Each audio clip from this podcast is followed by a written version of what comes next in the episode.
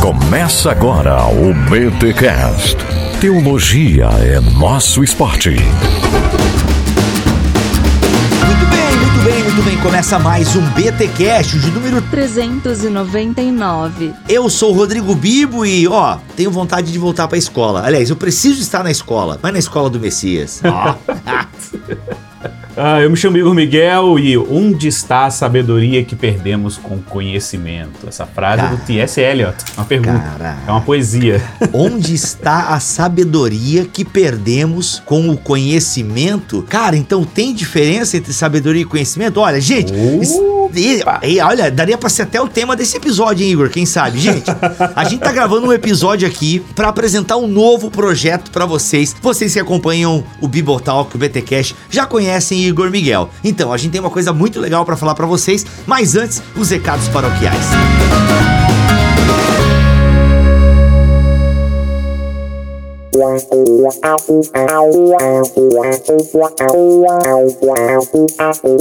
E recados paroquiais dessa semana, galera, é o seguinte: a gente tá chegando no episódio 400 e eu tô preparando um episódio diferente, um episódio especial para esse número 400. Então, assim, talvez a gente não tenha BTcast na semana que vem, ok? Talvez a gente não tenha BTcast na semana que vem, porque eu quero entregar uma coisinha bem legal, umas coisas bem intimistas, intimidades do Bibotalk serão reveladas neste episódio 400 e eu tô ainda em produção, então não sei se eu vou conseguir entregar BTcast na semana que vem. Mas, mas quero avisar aos mantenedores do Bibotalk, quero avisar aos mantenedores do Bibotalk que saiu um meio amargo. Gente, o meio amargo é uma atração exclusiva para quem ajuda financeiramente o Bibotalk como mantenedor, tá bom? Então você vai lá olhar o e-mail que você recebeu da Camila. Lá nesse e-mail tem o link para a lista de distribuição, tem o link para o nosso grupo no Telegram, tem a pasta do Drive onde você pode baixar diretamente o meio amargo e todos os BTcasts M's que nós já gravamos,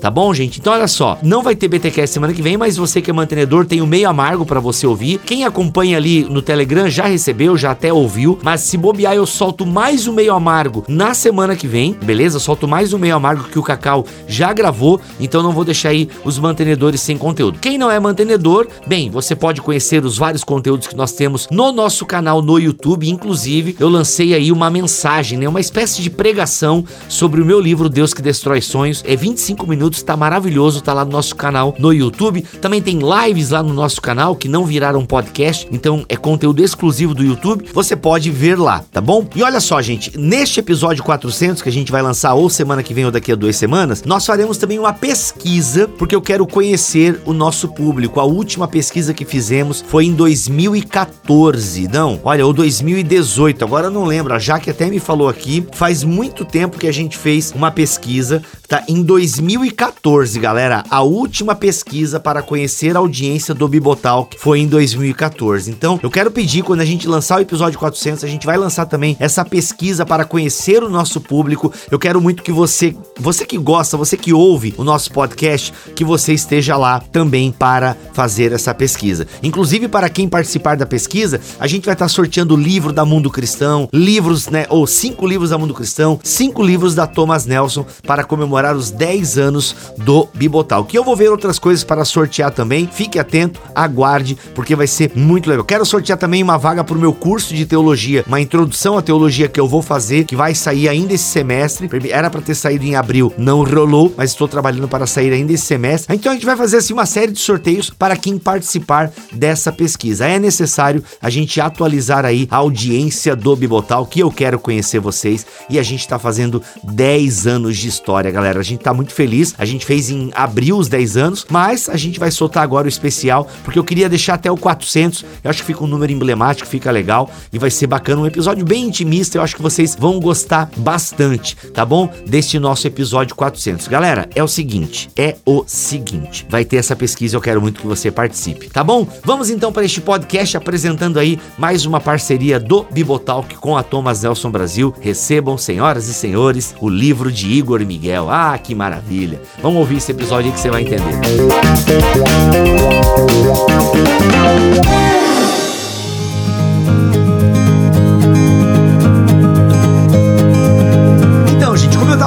início do programa, a gente tem algo para apresentar muito legal pra galera, que é o livro do Igor Miguel. Um livro escrito por Igor Miguel, lançado por Thomas Nelson Brasil. E olha só, gente, A Escola do Messias: Fundamentos Bíblico-Canônicos para a Vida Intelectual cristã. Ô Igor, mas peraí, esse subtítulo aqui me, me- já tem uma primeira pergunta. É só pra gente muito inteligente, mano, esse livro aqui? Então, Porque esse subtítulo aqui, ele parece que ele dá uma elitizada na parada. é. a ideia é justamente o contrário. Olha. A ideia é convidar cristãos para seguir o caminho do conhecimento, que Deus nos deu uma capacidade extraordinária de compreender as coisas, de buscar, de sermos curiosos. A gente tem uma inquietação que está na nossa estrutura e foi colocada aí por Deus, não por pura é, apreciação intelectual das coisas, né? Ao contrário, Deus nos deu isso por uma razão muito mais profunda do que o racionalismo parece oferecer. Muita gente, quando fala de conhecimento, já pensa, né, Bíblia, naquela coisa assim, do, do intelectual cartesiano, né? O cara que tá ali, né, querendo fazer um controle lógico dos fenômenos. Mas a gente precisa entender Penso, logo existo, né? penso, logo existo. A gente precisa entender que o conhecimento é um aparato, a capacidade de conhecer, a, capa- a capacidade cognitiva do ser humano, ela foi colocada no nosso aparato primeiro por Deus. A questão é que ela, ela tem uma finalidade. Quando a gente olha numa perspectiva das escrituras, Deus nos deu esse aparato para o conhecimento por uma razão. E, e não é a razão cartesiana, né? Desculpe, o, o impulso foi impossível não fazer o trocadilho.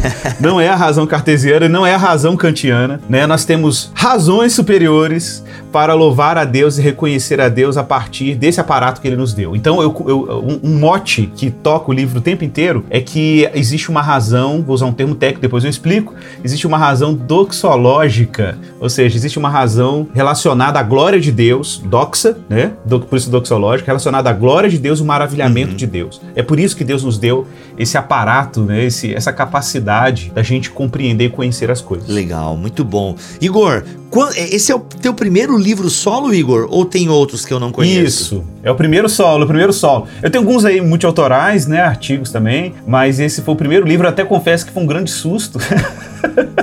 foi um grande susto, porque o primeiro livro. Assim, primeiro foi uma profecia que se cumpriu, né? Eu brinco com minha esposa aqui, que eu sempre falava pra ela. Olha aí. É, a turma aí ficava no meu pé. O Iago Martins fala: Cara, que isso? Você não escreveu um livro até hoje, velho? Não é possível. Eu falei assim, mano, é o seguinte, cara, eu tenho uma inquietação, uma filosofia interna, uma profecia, não sei o que, que é isso, de que meu primeiro livro vai sair na casa dos 40 ou por volta da casa dos 40 anos de idade, assim. E cumpriu, né? Porque eu tô com 41 e o primeiro livro saiu com essa idade e, e já tá vindo aí já o segundo também, um livro de educação, que eu achei que seria o primeiro, né? E aí vai sair pela Thomas também, mas aí pro ano que vem talvez. Mas é isso. Agora, ô Igor, é legal. Ô, gente, só pra vocês entenderem, esse BTcast aqui é dois amigos conversando e vocês, É por aí. acaso, É isso aí. vocês estão vocês estão ouvindo a nossa conversa aqui.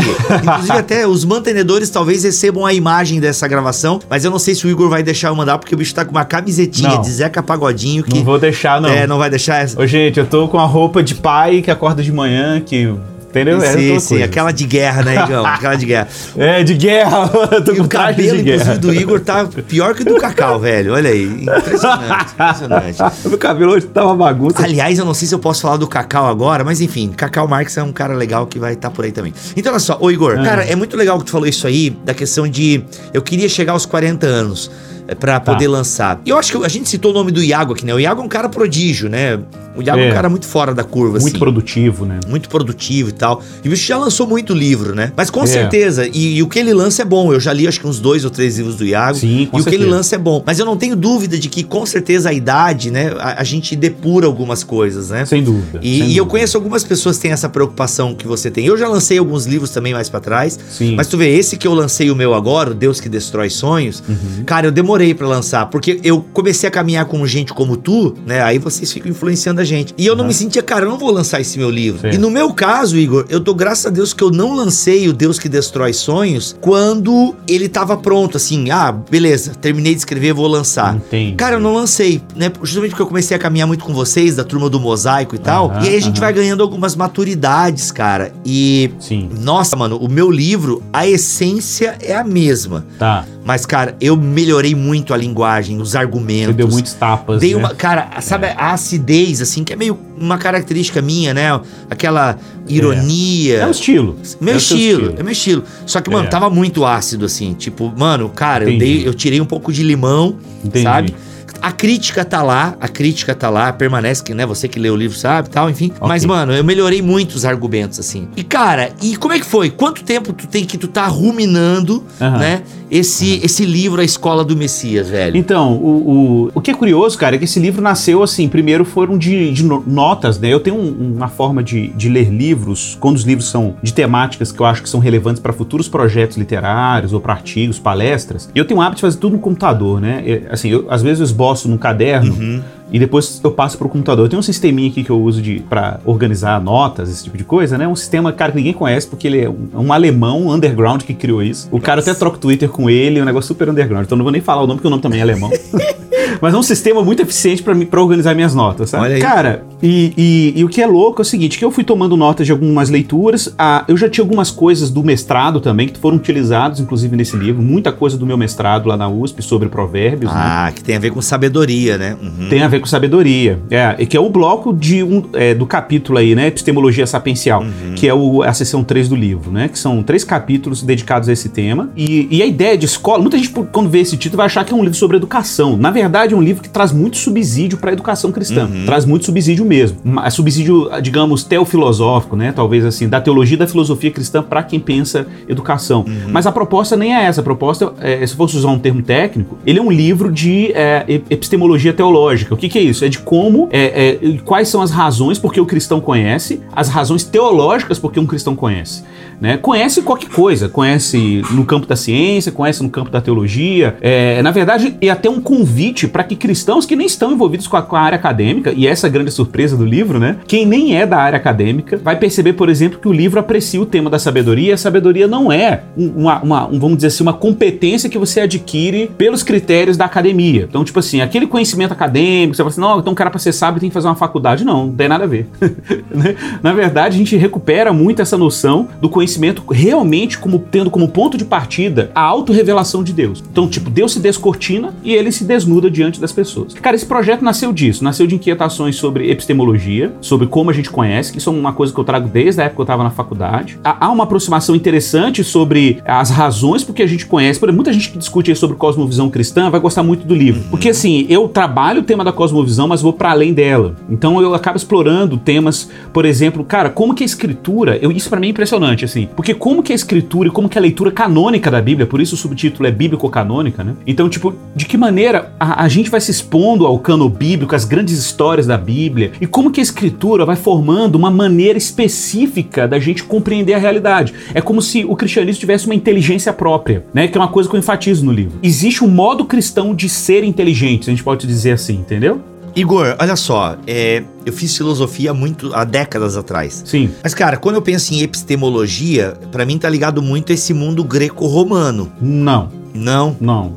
A questão da, de você. A questão de você. é Porque a epistemologia tá ligado ao como o ser humano vem conhecer o que conhece, né? É uma, É. uma parada assim, não é? Explica um pouquinho pra nós isso aí. Boa. Porque na minha cabeça tá muito ligado aos filósofos gregos e tal, e depois. Epistemologia, primeiro, é um termo, é um termo para descrever uma disciplina, um campo de conhecimento dentro da filosofia. Isso. De fato. Isso. Mas assim, todas as vezes que nós seres humanos, todas as vezes que nós seres humanos estamos discutindo sobre a possibilidade de se conhecer autenticamente alguma coisa, Aham. não importa o quê. Então, por exemplo, uma mãe, você pode até falar assim, cara, uma mãe conhece um filho? Sim. De que maneira? Já virou discussão epistemológica. Isso. Entendeu? Tipo, Isso. isso já é uma discussão epistemológica. Então, assim, a epistemologia não é um tema da filosofia enquanto disciplina acadêmica. A epistemologia é um tema do ser humano. Ser o ser humano. está o tempo inteiro refletindo sobre como conhece e por que ele conhece as coisas. E a finalidade do porquê conhece. Isso, exatamente. Mas eu trouxe a questão da filosofia grega aqui, porque parece que a gente é influenciado por essa filosofia grega, né? Aham. E aí você fala da escola do Messias, que é uma parada. Ah, exatamente. Entendeu onde eu quis Exatamente, chegar? Eu quis chegar exatamente. porque assim, a- o nosso pensamento é, Isso. é aristotélico ou Exato, platônico e por aí vai. E a escola do Messias é anterior, É a esses anterior a esses caras. É anterior, inclusive. Apesar de Jesus ser posterior, mas tu entendeu, exato. né? Mas então, essa discussão epistemológica sobre como a gente conhece, por que a gente conhece, a finalidade, etc. Essa discussão vem, claro, do, do mundo helênico? Vem, mas ela, ela, ela passa também, claro, muito forte na modernidade. A gente pensa aqui em René Descartes, em Uhum. Immanuel Kant e outros, né? E a gente já está vendo uma era pós, alguns vão dizer que é uma era pós-epistemológica, né? Vamos dizer assim, essa era pós-moderna que questiona até se é possível conhecer alguma coisa realmente. Loucura. Isso é claro que eu, já falo que é a linha do desespero do, do, do, do, do Schaefer lá. né? Uhum. Mas a gente está aqui trabalhando, cara, uma matriz de conhecimento que é anterior aos gregos. A gente está falando aqui de uma matéria de conhecimento que emerge no contexto da revelação de Deus no cânon bíblico, uhum. né?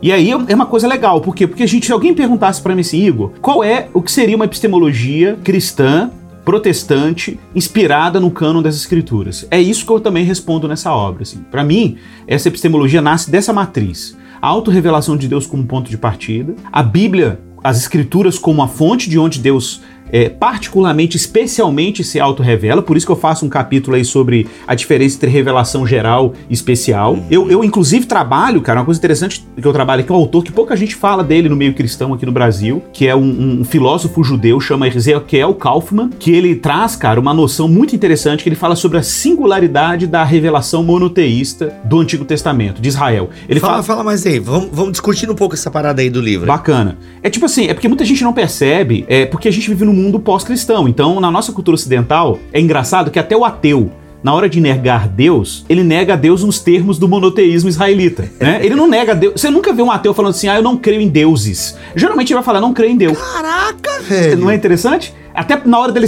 na hora dele ser ateu, ele é ateu contra um tipo de teísmo, que é o teísmo monoteísta, que, cara, a cultura ocidental incorporou, seja na hora de negar ou na hora de afirmar, entendeu? Só que a gente não pensa como que o monoteísmo é um negócio completamente revolucionário quando ele surge. Porque ninguém concebia a possibilidade de um único Deus como origem e causa da realidade. Ninguém concebia isso no mundo antigo. Aí, cara, o que é louco? Imagina isso, um filósofo, tá? Agnóstico, porque apesar de ser judeu, ele não crê em Deus.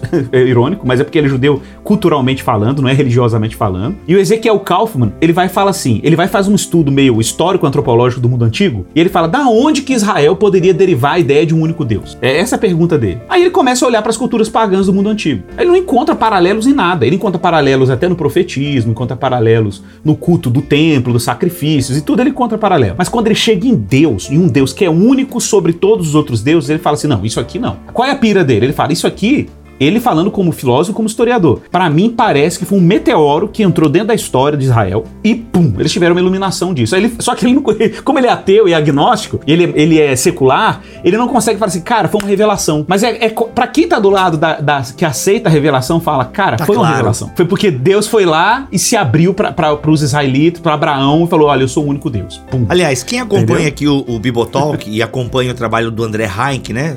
Você acompanha também, né, Igor? Os outros da Bíblia, Sim, aqueles claro. da Bíblia, é muito claro como uhum. a revelação ela se torna o diferencial, né? Porque assim, né, Igor? Exato. A, a gente não pode Exato. negar as influências. O povo de Israel não é um povo que, que caiu do céu, né? Não, é, é, exato. Eu, fa eu falo isso inclusive no livro. Agora, a revelação caiu, né? Digamos assim. Exato.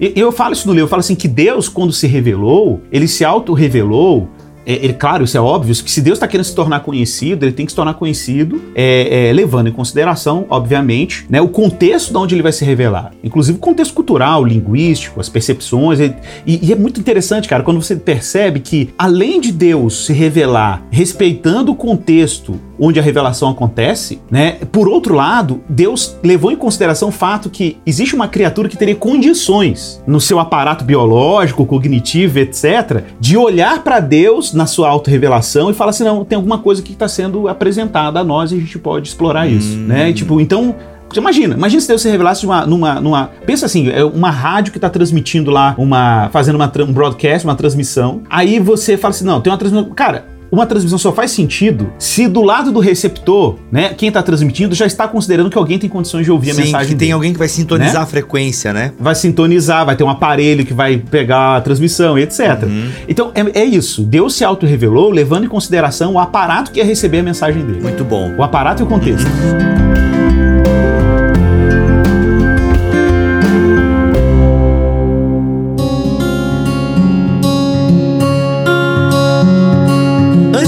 Fazer uma distinção aqui, Igor, sobre revelação geral claro. e revelação uhum. especial, que é o que abre o teu capítulo, mas o, o, teu, a tua primeira parte, a tua primeira sessão, tem aqui o capítulo 1, que é pulsão religiosa e conhecimento. Mano, qual é a pira? Nossa, isso aqui é muito importante, cara. Na tradição, a gente quando olha pra tradição aí, agostiniana, olha para Agostinho, olha, olha para João Calvino. Você percebe nitidamente Lutero, naturalmente. E também São Tomás de Aquino, até outros autores anteriores aí, né? É, quando você percebe nessa tradição, você, o que você olha é que eles reconhecem que o ser humano é irremediavelmente religioso. Cara, é muito louco ter que falar isso, que isso é muito óbvio. Para nós parece pode parecer, ah, é óbvio. Não, é óbvio sim. Se você olha estatisticamente, o nosso planeta Terra, cara, ateísmo é uma minoria underground Pronto, é isso. O mundo não é ateu, cara. A cultura pode soar muito ateia, a mídia pode parecer muito secular, mas a, a, o povo, a população global, o mundo isso. não é ateu. O mundo não é ateu. Cara, isso é uma evidência empírica que, que, o, que o ateísmo tem que considerar até na hora de estudar a cultura humana.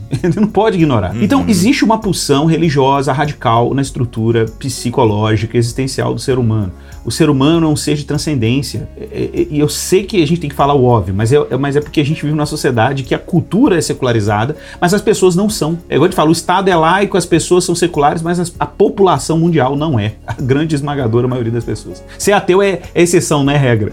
Pois é, não, e é uma coisa que às vezes fica muito é um debate que não deságua, né, na, na é. população, né, cara? Exato. É um debate. A população, ela tem, inclusive, uma fé bem misturada, né? Um potiporri religioso, inclusive. Exato. Cara, isso tá muito na cara. É, assim, eu fico pensando se os se os caras, né, os proponentes do iluminismo, a galera que profetizou o fim da religião, Mano, eu queria ver se eles estivessem vivos hoje, assim, tipo, exato, né? E aí, qual, qual, seria. Cara, como é que você lida com como isso? Como é que você lida com é? isso? E, cara, e pelo contrário, a gente tem um boom. Aliás, nós até que somos evangélicos, protestantes, a gente até nem queria esse boom, porque tem tanta. A gente tem que passar horas aí consertando, consertando a crença exato. torta das pessoas, né? Exatamente, exatamente. O ateísmo não é mainstream. Não é mainstream. É essa que é a ideia. Não é mais mainstream.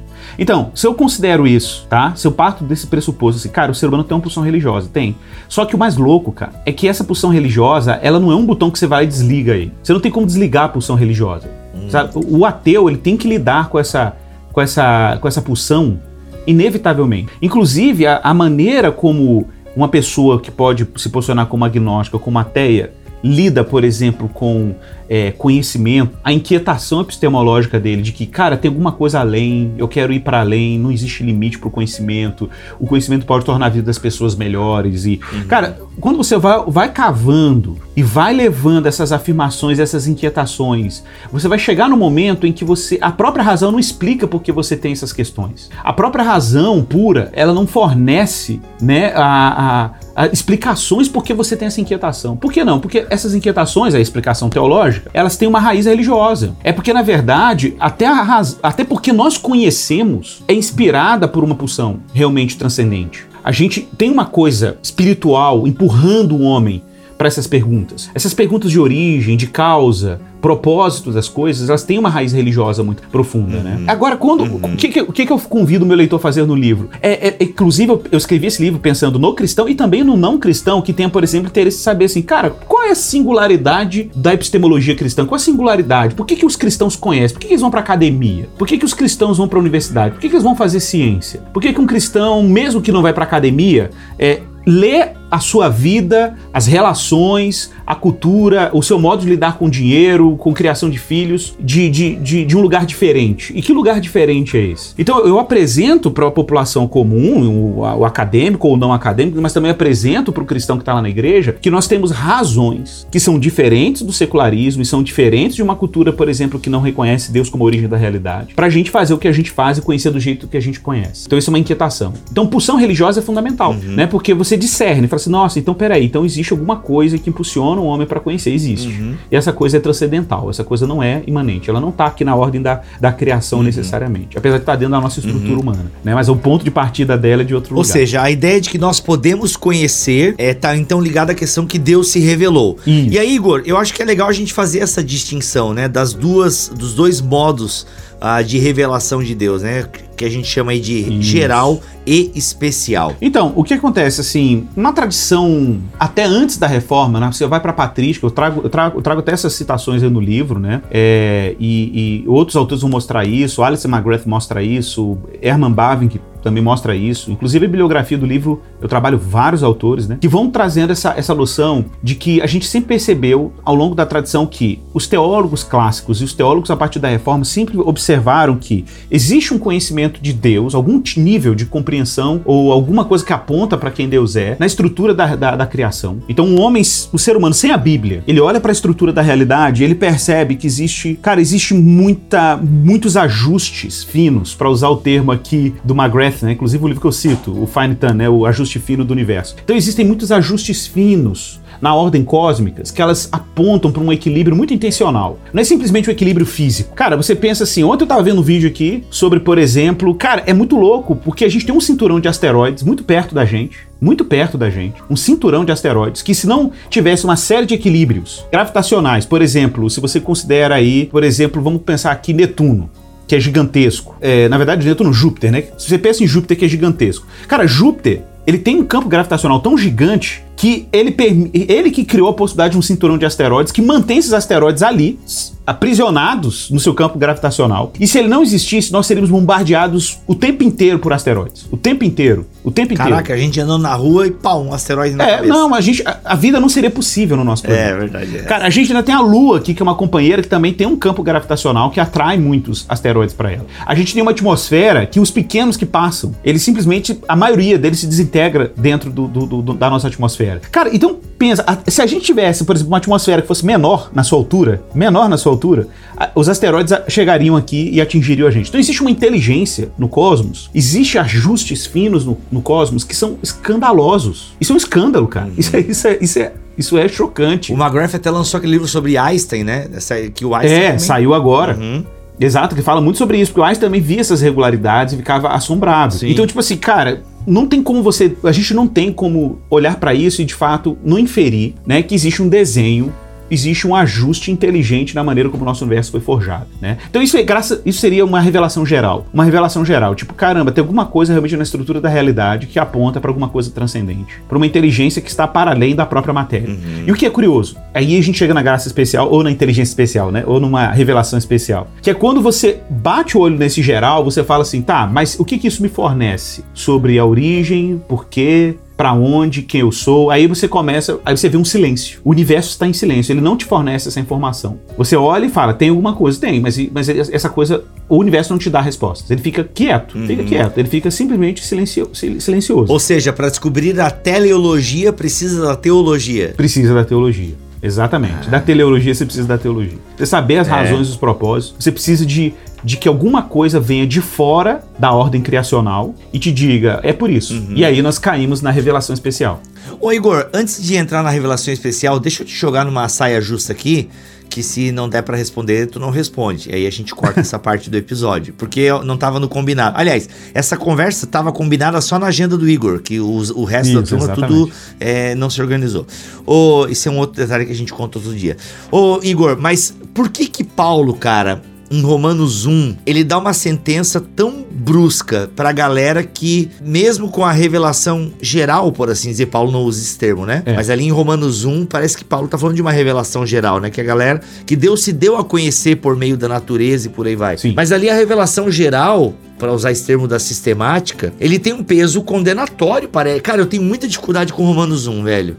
Não sei se tu estudou Sim. recentemente, se dá para dar uma canja aí. Não, então, é, é, é, porque tem duas maneiras de você ler Romanos 1. Você pode ler Romanos 1 numa perspectiva. É, tem gente que faz isso, né? Você pode ler uma perspectiva assim, contemporânea, agora, no tempo presente, mas você pode ler Romanos 1 como um, um discurso de Paulo se referindo à humanidade toda, é, representada por Adão. Quando você olha para Romanos observe o texto, hum. tendo conhecimento de Deus. Né? Então, observe, é claro que ali é uma referência a um conhecimento que Adão, como representante da humanidade, tinha olhando para a própria estrutura da realidade e ele ainda tinha condições de fazer e reconhecer Deus nessa estrutura, porque a queda não lançou ao homem, nesse momento ainda, né, numa, numa trajetória de tolice, como o próprio texto fala. Observe que o texto deixa claro, por isso os entregou Deus, né, aos, às suas paixões infames, porque eles tornaram nulo os seus próprios raciocínios. O próprio texto vai dizer que eles perderam até inclusive essa capacidade. Então, quando você olha para o texto de uma forma natural, você vê Adão antes da queda, que era indesculpável, porque o conhecimento de Deus estava lá na estrutura da criação e tal, mas depois o texto fala que eles tornaram nulo nos seus próprios raciocínios. Quem se tornou? Olha, o homem depois da queda, depois que ele perdeu. Quando ele. ele to... O próprio texto fala assim, porque eles se tornaram ingratos, o texto fala isso, se tornaram ingratos né? Porque eles não reconheceram mais Deus. E, e por se tornarem ingratos e deixarem de adorar o Criador, começaram a adorar a criatura no lugar do Criador. E aí fala, por isso lançou Deus esses homens as suas paixões infames. E lembrando que a abertura desse texto é, né? A ira de uhum. Deus se revela dos céus contra toda impiedade. Então, o o que Paulo está descrevendo ali é porque o homem está sobre a ira de Deus. E a ira de Deus produziu um efeito sobre a razão humana. Qual é o efeito? Aquilo que nós chamamos na teologia de efeitos noéticos da queda. O que, são os efeitos noéticos? A palavra noético aqui não tem a ver com Noé, né? Noético aqui tem a ver com nus. Na hora, galera. Meu, o que, que tem Noé nessa É. história aí, velho? Noé aqui tem a ver com nous, né, em grego, que é, é conhecimento, é, é razão. Então a queda produziu um efeito sobre a, a racionalidade humana. Então é verdade que hoje o homem não tem co- condições de olhar para a criação e chegar num nível profundo do conhecimento de Deus, como Adão tinha, por exemplo, antes da queda. Por quê? Porque a queda produziu esse efeito noético, né? Ele não consegue enxergar um Deus pessoal, né? Pessoal, É, é onde o Einstein para, é onde o Marcelo É Gleiser aí. para. Então, beleza, Exatamente. mas, pô, Deus pessoal, que se importa com a minha vida. Exato. Não dá para inferir.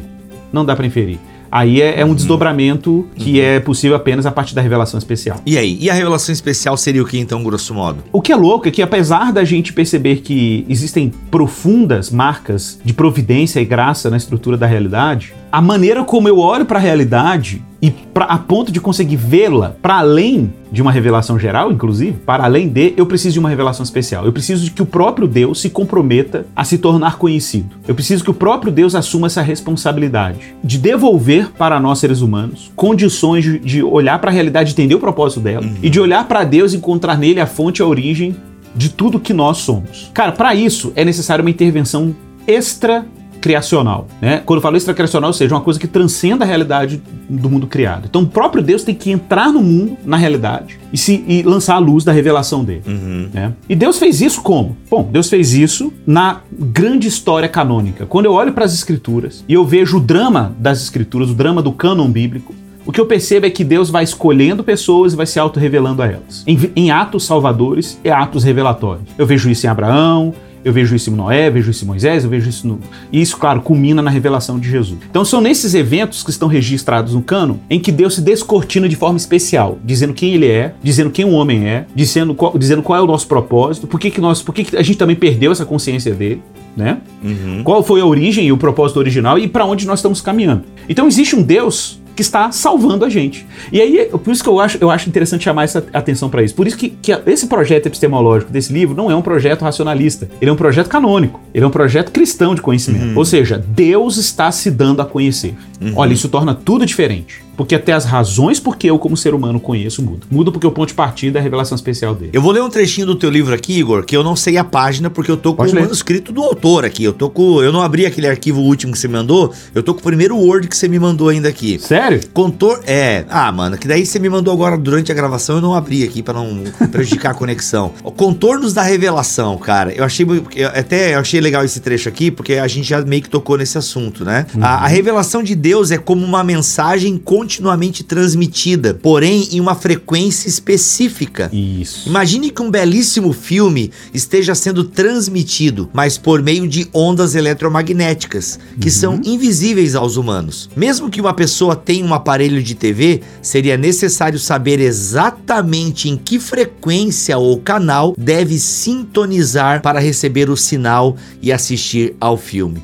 O fato é que, pela simples falta de um dispositivo ou de sintonia, não é possível alegar que inexiste transmissão. Exato. Na verdade, falta apenas os meios e as condições para que a mensagem seja recebida e compreendida, mas a mensagem continua lá. Exato. Cara, que É da isso hora, aí. hein? Ó, ou seja, É isso é, é uma mensagem livre, a revelação é uma mensagem livre e deliberada da parte de Deus Exato. e dirigida aos seres humanos, Exatamente. cujo conteúdo é ele mesmo. Exatamente. Quem é que disse isso? O Bavink? O Bavink. Você gosta do Bavink, né, mano? Amo, amo. Ele é um mestre, é um grande mestre da Bíblia. Eu, eu Ah, mas você cita uma graph aqui, ó. Ne- é, ne- é, nesse sentido, uma graph assinala que a mente humana tem a capacidade de reconhecer essa obra da criação Uhum. como tal e de chegar a algumas conclusões confiáveis Uhum. sobre a natureza do caráter de Deus a partir da sua observação. Exato. Né?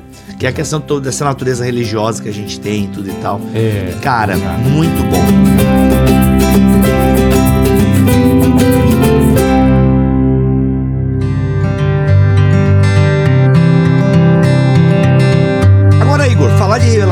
Especial é falar de Jesus. Sim, Jesus é parte fundamental nessa revelação especial, né? Ele mostra ao Pai.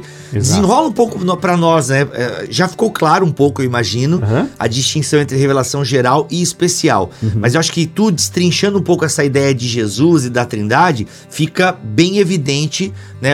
Qual a importância da revelação especial no ato de conhecer e por aí vai. Isso. É, então, o próprio Jesus vai dizer isso no Evangelho de João. O Evangelho de João tem muita, usa muito o termo conhecimento. Se você olhar o Evangelho, fala muito sobre isso. Assim, Jesus fala isso, né? O que eu, eu conheci o teu nome, lhes dei a conhecer, né? Tudo que eu conheci do Pai, os dei a conhecer. Então, aquele que vê a mim, vê o Pai, né? E Jesus dá essa ênfase. É epistemológica, né? Não tem nenhum problema em dizer isso. Mas é uma epistemologia que tem como, como mediação, né? A própria, o próprio, a própria encarnação do verbo. Então, quando eu falo aqui, olha, João vai dizer que o verbo se fez carne e habitou entre nós, é que quando eh, João está falando verbo, logos, não é no sentido dos gregos. Logos aqui tem muito mais o sentido hebraico de palavra, né? Davar, Olha. né? Então, a palavra, que é o princípio pelo qual Deus criou a realidade, a palavra pelo qual Deus se auto-revelou também aos patriarcas, e foi pela palavra que ele se revelou aos profetas, Deus agora radicaliza e dramatiza sua palavra em carne na pessoa de Jesus Cristo. Uau. E aí, por isso que eu enfatizo, inclusive, um pouco pra frente aí, a ideia de Jesus como a sabedoria encarnada. Porque a palavra para os israelitas é a sabedoria de Deus. É o princípio pelo qual Deus forjou o próprio mundo. Deus desenhou o próprio mundo. Então, quando eu olho para Jesus, eu olho para Cristo, eu vejo um conhecimento de Deus que não era óbvio, por exemplo, no cano do Antigo Testamento. Não era evidente. O que, que Deus está revelando de maneira extraordinária na pessoa de Jesus? Deus está revelando a sua paternidade. Deus está revelando quem Ele é. Deus está, está se revelando como uma comunidade eterna uma família eterna, Pai, Filho e Espírito Santo. O que é bacana é que na medida que eu vou trabalhando isso, e eu, tra- eu- é engraçado porque eu falo sobre isso um pouco mais pra frente aí, é, existe uma discussão hoje muito interessante, por exemplo, entre a, te- entre a teologia evangélica e a teologia mais progressista, que alguns chamariam de liberal, que é é, principalmente a teologia mais antiga, liberal mais antiga, né, do século XIX, é, bem ainda influenciada pelo moderni- pela modernidade, de apresentar Jesus como modelo moral. Jesus é um mestre da moral. E o Alistair McGrath escreveu um texto, cara, um artigo em 96, em que ele fala sobre, tá, de, de que maneira o cristão precisa imitar Jesus. Porque a teologia liberal dava muita ênfase na, na imitação de Cristo, né? Cristo como um, um- um- algo a ser imitado.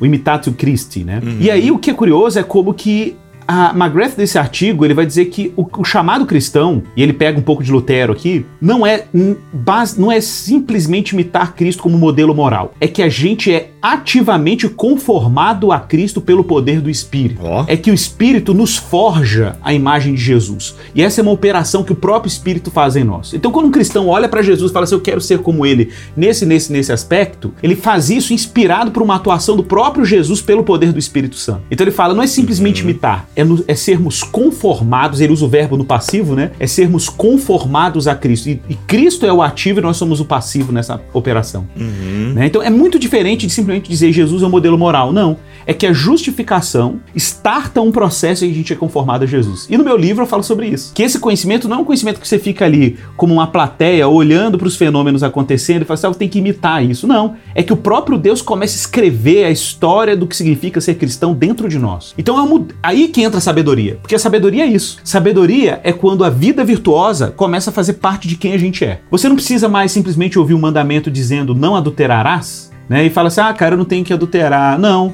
você Deus começa a forjar em você a fidelidade, a lealdade. Então, é por isso que Paulo fala contra essas coisas não há lei. Contra essas coisas, não há lei. Não há lei. Por quê? Porque dentro da nossa estrutura começa a operar uma vontade espontânea pelo bem. Mano, isso é um outro paradigma, porque agora eu não tô mais olhando para uma lista de mandamentos e falo assim, cara, eu tenho que ser bom, eu tenho, eu tenho que Check, ser... check. É um check, não é mais isso. É um outro, é uma outra coisa. É que Deus está nos conformando a Jesus. Essa é a escola do Messias. Entendi. Essa é a escola do Boa, Messias. olha, já resumiu, resumiu, resumão, resumão, resumão vestibular do livro do Igor. Mas, cara, e onde entra o erro nessa sabedoria, Igor? Ótimo. Né? Então, isso, isso eu trabalho bastante no livro. Eu falo sobre tolice. Eu falo sobre tolice, Ó. que é o termo que Provérbios usa pro erro, Uhum. né? A tolice é o oposto da sabedoria. Uhum. É a antítese da sabedoria. Olha, uma vez que a gente vive uma estrutura, a, a queda, né? A queda ela produz efeitos contraformativos. A ignorância e a tolice, né, elas são decorrentes justamente do fato de que a gente tem, ainda vive sob os efeitos da queda, em vários níveis. Uhum. Então a gente o tempo inteiro encontra as armadilhas da tolice ao longo da nossa vida. Cara, como superar a tolice? Superar a tolice, você precisa superar a tolice, você precisa abraçar o discipulado de Jesus. Uhum. Você precisa abraçar o programa formativo de Jesus. Uhum. Jesus, no- na grande comissão, quando ele. Cara, a gente não pensa, mas isso é meio. É, é- é óbvio. Jesus, quando fala discípulo, ele tá falando de aluno, ele tá falando de aprendiz. Uhum. Quando Jesus, por exemplo, nos chama para uma vida de sabedoria, ele, ele, ele, ele, ele mesmo empreende os ritmos formativos da nossa vida. E ele fornece os meios para a gente ser educado. Uhum. Então, por exemplo, uma coisa que eu falo no livro é, já mais pro final, falando da igreja, que eu termino o livro falando de igreja, olha que É interessante. isso aí. Pastor, né, Né? mano? Porque, não, porque a igreja, ela é. O, o McGrath vai falar isso. A igreja é uma comunidade epistêmica. Eu amei esse termo. Olha. Porque a igreja é o lugar que fornece os meios pelos quais nós somos formados em Jesus. É na igreja que nós temos a pregação, é na igreja que nós temos o discipulado, é na igreja que nós temos o convívio comunitário, é lá que nós lemos a Bíblia como comunidade. Então essa ideia de que ah, não, eu vou conhecer a Deus sozinho na vida privada. Não, você, quando você faz isso, você está se privando dos meios que o próprio Jesus forneceu para você conhecer a Deus Uhum. Uhum. para você conhecer a Deus. Então eu, eu falo sobre isso assim que diferente da modernidade, que o conhecimento é sempre um empreendimento solitário, como Descartes fez, o conhecimento no contexto do cristianismo é um é um conhecimento comunitário, Uhum. tanto historicamente falando, como localmente falando. Cara, eu acho que pra gente finalizar essa conversa, Igor, que teremos outras né, sobre o teu livro e tal, ele tem Aham. muita coisa legal aqui no teu livro. Se não mudou o arquivo do Word que tu me mandou, são quatro sessões o livro. São quatro É, sessões. E tem Três capítulos cada três um. capítulos. Cara, olha só, muito. Poxa, olha aí. É. Olha aí. Então tem a revelação de Deus e o ato de conhecer, as escrituras e o conhecimento, epistemologia sapiencial. Uhum, que é sabedoria. E a, a escola do Messias. Bem, eu acho que essa minha pergunta ela, ela vai caber em outros, em outros momentos, mas a gente tem que falar em algum momento aqui, eu e você e com outros convidados, sobre o que é a sabedoria judaica, né? Por isso até que a gente fez aquele contraponto lá no começo, filosofia grega e tal, porque o que, que é o, o ato de conhecer, né? O, o iadar, né? O que que isso representa? Acho, acho que vamos deixar como spoiler, como como gostinho pro próximo, acho que, que porque isso aí rende um episódio por si só, né? A ideia da sabedoria, é, sabedoria, porque a gente a gente é muito multifacetado, prática, é ideia, e Isso, a tentar- gente dicotomiza as coisas. dicotomiza né? tudo e tal. Não, e até Exatamente. entender isso na nossa vida também, sabe, Igor? Né? Eu sei, mas faço outra coisa. Vamos deixar como Exatamente. gostinho para um próximo episódio? Show de bola. Olha aí, gente, então olha só. O livro A Escola do Messias: Fundamentos Bíblico-Canônicos para a Vida Intelectual Cristã, lançamento da Thomas Nelson Brasil, do nosso amigo Igor Miguel. Você já pode adquirir esse livro, o link está aqui na descrição deste podcast. Talvez você esteja ouvindo bem no- na data de lançamento deste episódio, é bem provável que ele esteja ainda em fase de pré-venda, que esse aqui é o lançamento de maio da Thomas Nelson, mas já dá para você adquiri-lo, o link está aqui na descrição deste podcast em bibotalk.com. O Pedro faz uma recomendação, o Rodolfo Amorim, o Guilherme de Carvalho, Mano, tem Felipe Fonte, Sandro Baggio. Olha aí, uma galera de peso, hein, mano? Uma galera de peso. Ô, o Sandro Baggio, é que eu- quero trazer ele pra cá. Tem que gravar, não, tem que não gravar. gravei com o Baggio ainda. E o cara tem bala na agulha, tem bala na agulha. Muita coisa, você tá louco. Gente, como eu sempre digo, e você que ouve o podcast do Bibotalk já sabe, vamos apoiar autores nacionais e, claro, que escrevem coisas boas. E eu não tenho dúvida de que Igor Miguel tá entregando muito de si neste livro. Então, galera, dá aquela força, compre livros bons de autores nacionais. Por quê? Porque é aquela coisa, assim, um livro leva a outro, né? Então, assim, o Igor tá com moral, né? Já tá com dois projetos fechados aí com a Thomas Nelson. Isso aí é moral, é moral. A gente aqui é, não, se vender aí a gente conversa um segundo e tal, né? O Igor já fechou dois numa lambada só, muito bom, irmão. Mas, galera, é isso. Os títulos aí podem é, assustar um pouco, mas você viu. Dá pra... E eu li, tá, gente? Eu li metade do primeiro. Eu li, acho que a metade da primeira sessão toda. E, mano, a linguagem tá acessível. Aquilo que parece complicado é explicado. Então eu tenho certeza que vai abençoar demais. Igor, pra finalizar, de forma assim um pouco é, mais explanada, pra quem é esse teu livro? Tu acha assim que esse livro vai abençoar quem? Assim, ó, eu escrevi e eu tinha em mente essas pessoas. Ok. Então, esse livro, ele foi, como eu te falei, né? for- foram papers artigos também que eu usei na, na, no curso Fundamentos da Vida Intelectual da Associação Brasileira de Cristãos na Ciência, né? Uhum. E a turma lá que fez o lobby, né? Transforma em livro, transforma em livro. E assim, foi legal, foi legal, porque assim, foi muito despretensioso, nasceu muito assim, né? De, de reflexões que a gente tinha, mas que eu não tinha realmente o intento de juntar tudo e fazer um livro. E a coisa virou um livro mesmo ficou, e ficou legal, cara. Mas essa parte eu achei ficou bem legal. Eu não teria problema assim de entregar. Sabe assim, pensa assim, um livro que eu gostaria de ter lido é, quando eu fui pro seminário. Era um livro que eu gostaria de ter lido, por exemplo, quando eu fui pra faculdade. É, por exemplo, era um livro. É, cara, um livro, por exemplo, que eu gostaria de ter lido quando, por exemplo, eu. Ah, eu comecei a ter os conflitos que são normais de um acadêmico cristão, de um aluno, um estudante cristão, ou alguém que está no seminário teológico que ainda não conseguiu fazer essa articulação. Por exemplo, quando se você é educador, se você é cientista, se você é das humanas, né? Se você também é um cristão que, que ama Jesus, um pastor, né? Que quer, sabe assim, entender que o seu ofício ele tem um papel extremamente importante em abrir o conhecimento de Deus para as pessoas. Então acho que todo mundo que é desses campos vai ter interesse na obra. E qualquer pessoa, inclusive, tá pensando assim, talvez, cara, você é aquela pessoa curiosa que sempre quis saber, tipo assim, cara, por que, que a gente tem essa inquietação, essa curiosidade, né? Olha aí. Porque a gente, a gente quer conhecer as coisas. Uhum. Esse livro é recomendado para você também. Muito bom bom, muito bom. Gente, é isso, é isso. Tá aí o livro do Igão, parabéns, mano. E tamo junto, vamos gravar mais sobre isso. E olha aí, o link, como eu já disse, está aqui na descrição deste podcast em bibotalk.com. Voltamos na semana que vem, se Deus quiser assim permitir. Fiquem todos na paz do Senhor Jesus.